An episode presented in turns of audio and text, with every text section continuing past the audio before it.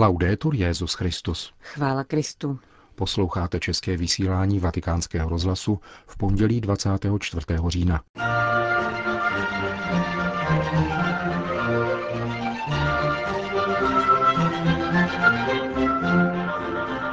Rigidnost brání svobodě božích dětí, kázal dnes papež František v kapli domu svaté Marty. Svatý otec dnes ráno navštívil své spolubratry schromážděné na 36. generální kongregaci. O uprchlících v Libanonu mluví ředitel libanonské charity. Od mikrofonu přejí nerušený poslech Milan Glázer a Johana Bromková.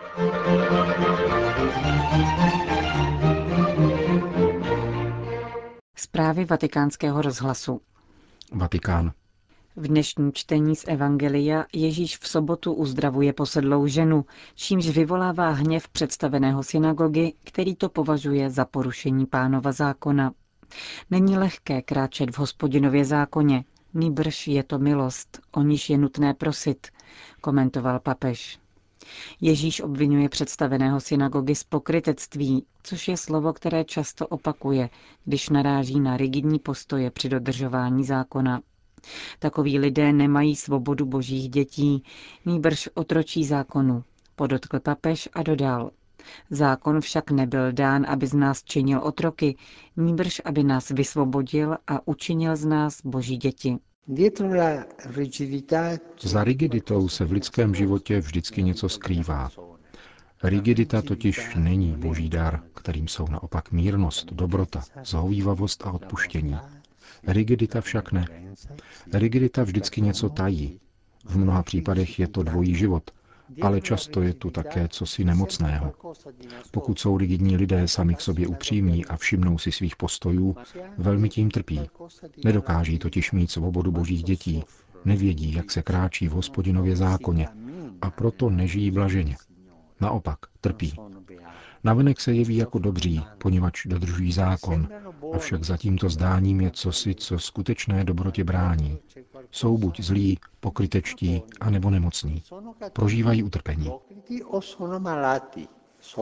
Papež František pak připomenul podobenství o marnotratném synu. Starší syn, který se stále choval dobře, se v něm hněvá na otce, který se rozradostnil nad návratem zhýralého, ale litujícího mladšího syna.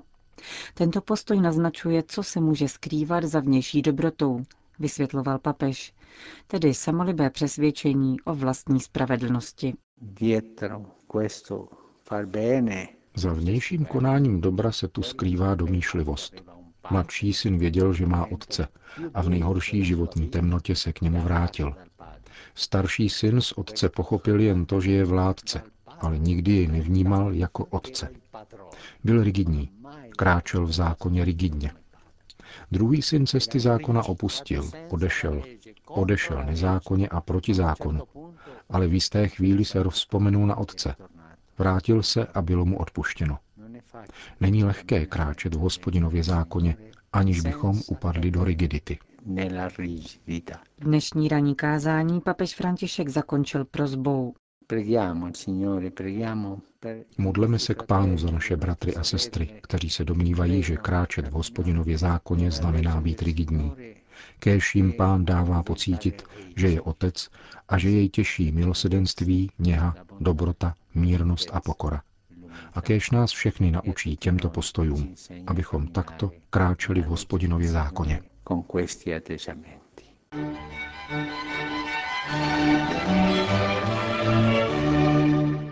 Vatikán. Papež František se dnes ráno vydal na generální kurii tovaristva Ježíšova, aby navštívil své řeholní spolubratry, schromážděné na 36. generální kongregaci. Setkání zahájila čtvrt hodina společné modlitby, po níž František pronesl dlouhou promluvu. Doporučení adresovaná svému mateřskému řádu strukturoval do tří bodů – totiž usilovat o duchovní útěchu, nechat se dotknout ukřižovaným pánem a sloužit světu s radostí a ve shodě s učením církve. Ignác v duchovních cvičeních nechává svoje přátele rozjímat o úřadu těšitele, který je vlastní z mrtvých vstalému Kristu. Vlastním úkolem tovaristva je těšit věřící lid a rozlišováním napomáhat k tomu, aby nás nepřítel lidské přirozenosti nezbavoval radosti radosti z evangelizace, radosti z rodiny radosti z církve, radosti ze stvoření. Aby nám ji nescizil jednak malomyslností vzhledem k velikosti zla ve světě a k nedorozumění mezi těmi, kteří si přece vzali konat dobro, a jednak pošetilými radostmi, které jsou vždy na dosah ruky v kterémkoliv obchodě. Tato služba radosti a duchovní útěše koření v modlitbě. Spočívá ve vzájemném povzbuzování a povzbuzování všech k vytrvalé prozbě o boží útěchu. Ignác to formuluje negativně v šestém pravidle prvního týdne, když říká, že velmi prospívá rozhodně se změnit ve vztahu k neútěše a klade důraz na modlitbu. Prospívá to, poněvadž v neútěše zjistíme, jak málo zmůžeme bez milosti a útěchy. V praktikování a učení této prozebné modlitbě o útěchu spočívá hlavní služba radosti. Pokud se někdo necítí hoden, ať se snaží prosit o tuto útěchu alespoň z lásky ke zvěsti, poněvadž radost je konstitutivní pro evangelní zvěst. A prosí oni také z lásky k druhým, ke své rodině a k světu. Dobrou zvěst nelze předávat se smutnou tváří. Radost není nějakou ozdobou navíc, níbrž jasným ukazatelem milosti. Ukazuje, že láska je činná, jednající a přítomná. Její hledání proto nespočívá v hledání nějakého speciálního efektu, který naše doba umí produkovat kvůli konzumním požadavkům, níbrž v hledání jejího existenciálního ukazatele, kterým je stálost. Ignác otevřel oči a prozřel k rozlišování duchů, když objevil rozdílnou hodnotu trvalých a pomíjivých radostí. Čas je pro něho prvkem, který mu dává klíč k rozpoznání činnosti ducha. Vždycky je možné postupovat vpřed ve velkodušném prokazování dobra a smýšlet s církví, citoval svatého Ignáce papež František a pokračoval. Tovaristvo je vlastní souznět s církví. Jednat takto, nestrácet pokoj a radost a brát v úvahu hříchy, které vidíme u sebe jakožto lidí, tak ve strukturách, které jsme vytvořili, v sobě zahrnuje nesení kříže, zakoušení chudoby a ponížení, v čemž nás Ignác povzbuzuje, abychom je buď trpělivě snášeli, a nebo si je přáli. V těch největších protivenstvích se Ignác nejprve příkladně usebral a teprve potom mluvil či jednal, aby jeho působení bylo velkodušné. Pravidla pro smýšlení z církví nečtěme jako přesné instrukce o kontroverzních bodech, nýbrž jako příklady, ve kterých Ignác ve své době vybízel k agere contra, tedy k jednání proti anticírkevnímu duchu. A celé a rozhodně se přiklánil na stranu naší matky, církve. Nikoli proto, aby odůvodnil diskutabilní pozici, nýbrž aby otevřel prostor, ve kterém by duch mohl v té době působit. Velkodušná služba a rozlišování z nás činí muže církve, nikoli klerikální, nýbrž církevní. Muže pro druhé, aniž bychom si ponechávali něco svého, co izoluje, nýbrž vkládali všechno, co máme, do společenství a do služby. Řekl svatý otec v promluvě ke svým řádovým spolubratřím. Podle děkana Teologické fakulty Papežské Gregoriánské univerzity otce Dariuše Kovalčika Papežova slova vnesla rovnováhu do diskuse nad budoucností řádu. Musím říci, že osobně, abych užil jezuitského slovníku, pociťuji z této promluvy útěchu. Jestliže během této kongregace hledáme jakousi rovnováhu mezi akcio a kontemplácio, mezi činností a duchovností, mezi tím, co děláme a tím, kým jsme, Řekl bych, že papež obrátil pozornost spíše na kontemplaci, na duchovní základy našeho bytí jezuity, našeho poslání. Odvolal se k formuli institutu, tedy k prvnímu zakladatelskému dokumentu, pro nás velmi důležitému, a doporučil, abychom tam hledali základní inspiraci co dál. Po promluvě byl čas na dotazy, spontánní otázky. Skutečně nebyly nijak předem připravené, Samozřejmě, že ne každý, kdo se přihlásil, mohl položit otázku, protože tato část, přestože trvala půl druhé hodiny, na to byla příliš krátká.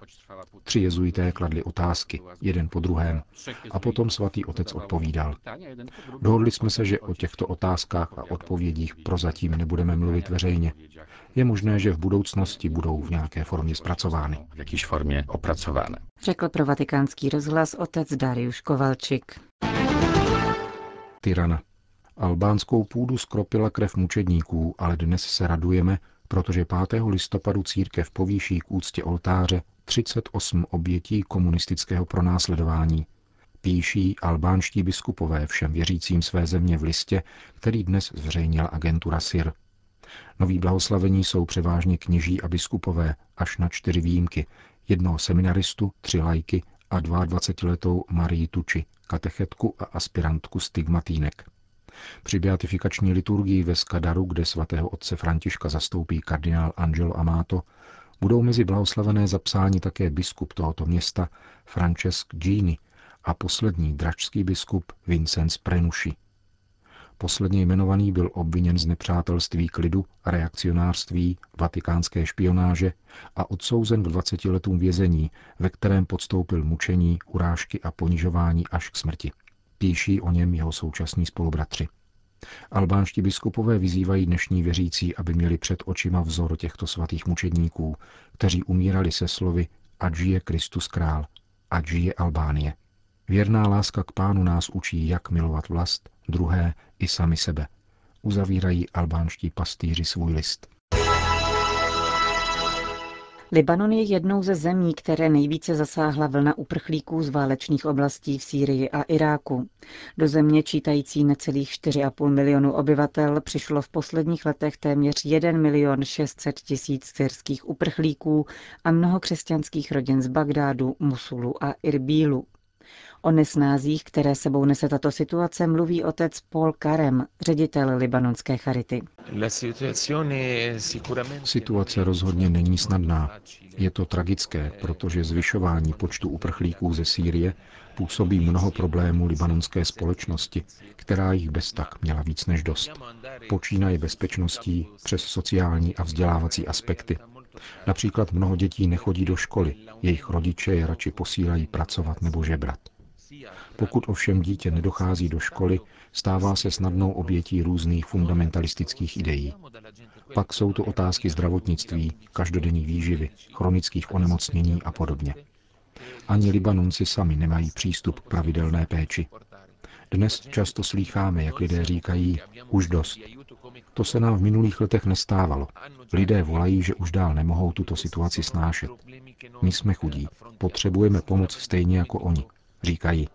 Zkrátka potřeby jsou nesmírné a možnosti velmi omezené. E Ředitel libanonské charity poděkoval celé světové síti charit, která zasílá do Libanonu pomoc. Díky níž, jak dodal, je možné prostřednictvím sociálních pracovníků rozdělovat drobnou podporu těm, kdo ji potřebují. Ze zapomínaných skutečností zmiňuje uprchlické tábory na palestinských územích. A stejně jako všichni, kdo zblízka zakoušejí důsledky syrských a iráckých konfliktů, apeluje na zastavení této války, rozsévající stále nová zranění. Amazonie naléhavě potřebuje misionáře, říká kardinál Claudio Umes, předseda panamazonské církevní sítě REPAM. Tato oblast, zahrnující devět jeho amerických zemí, se potýká s bezohlednými nároky nadnárodních korporací, které ohrožují domorodé komunity.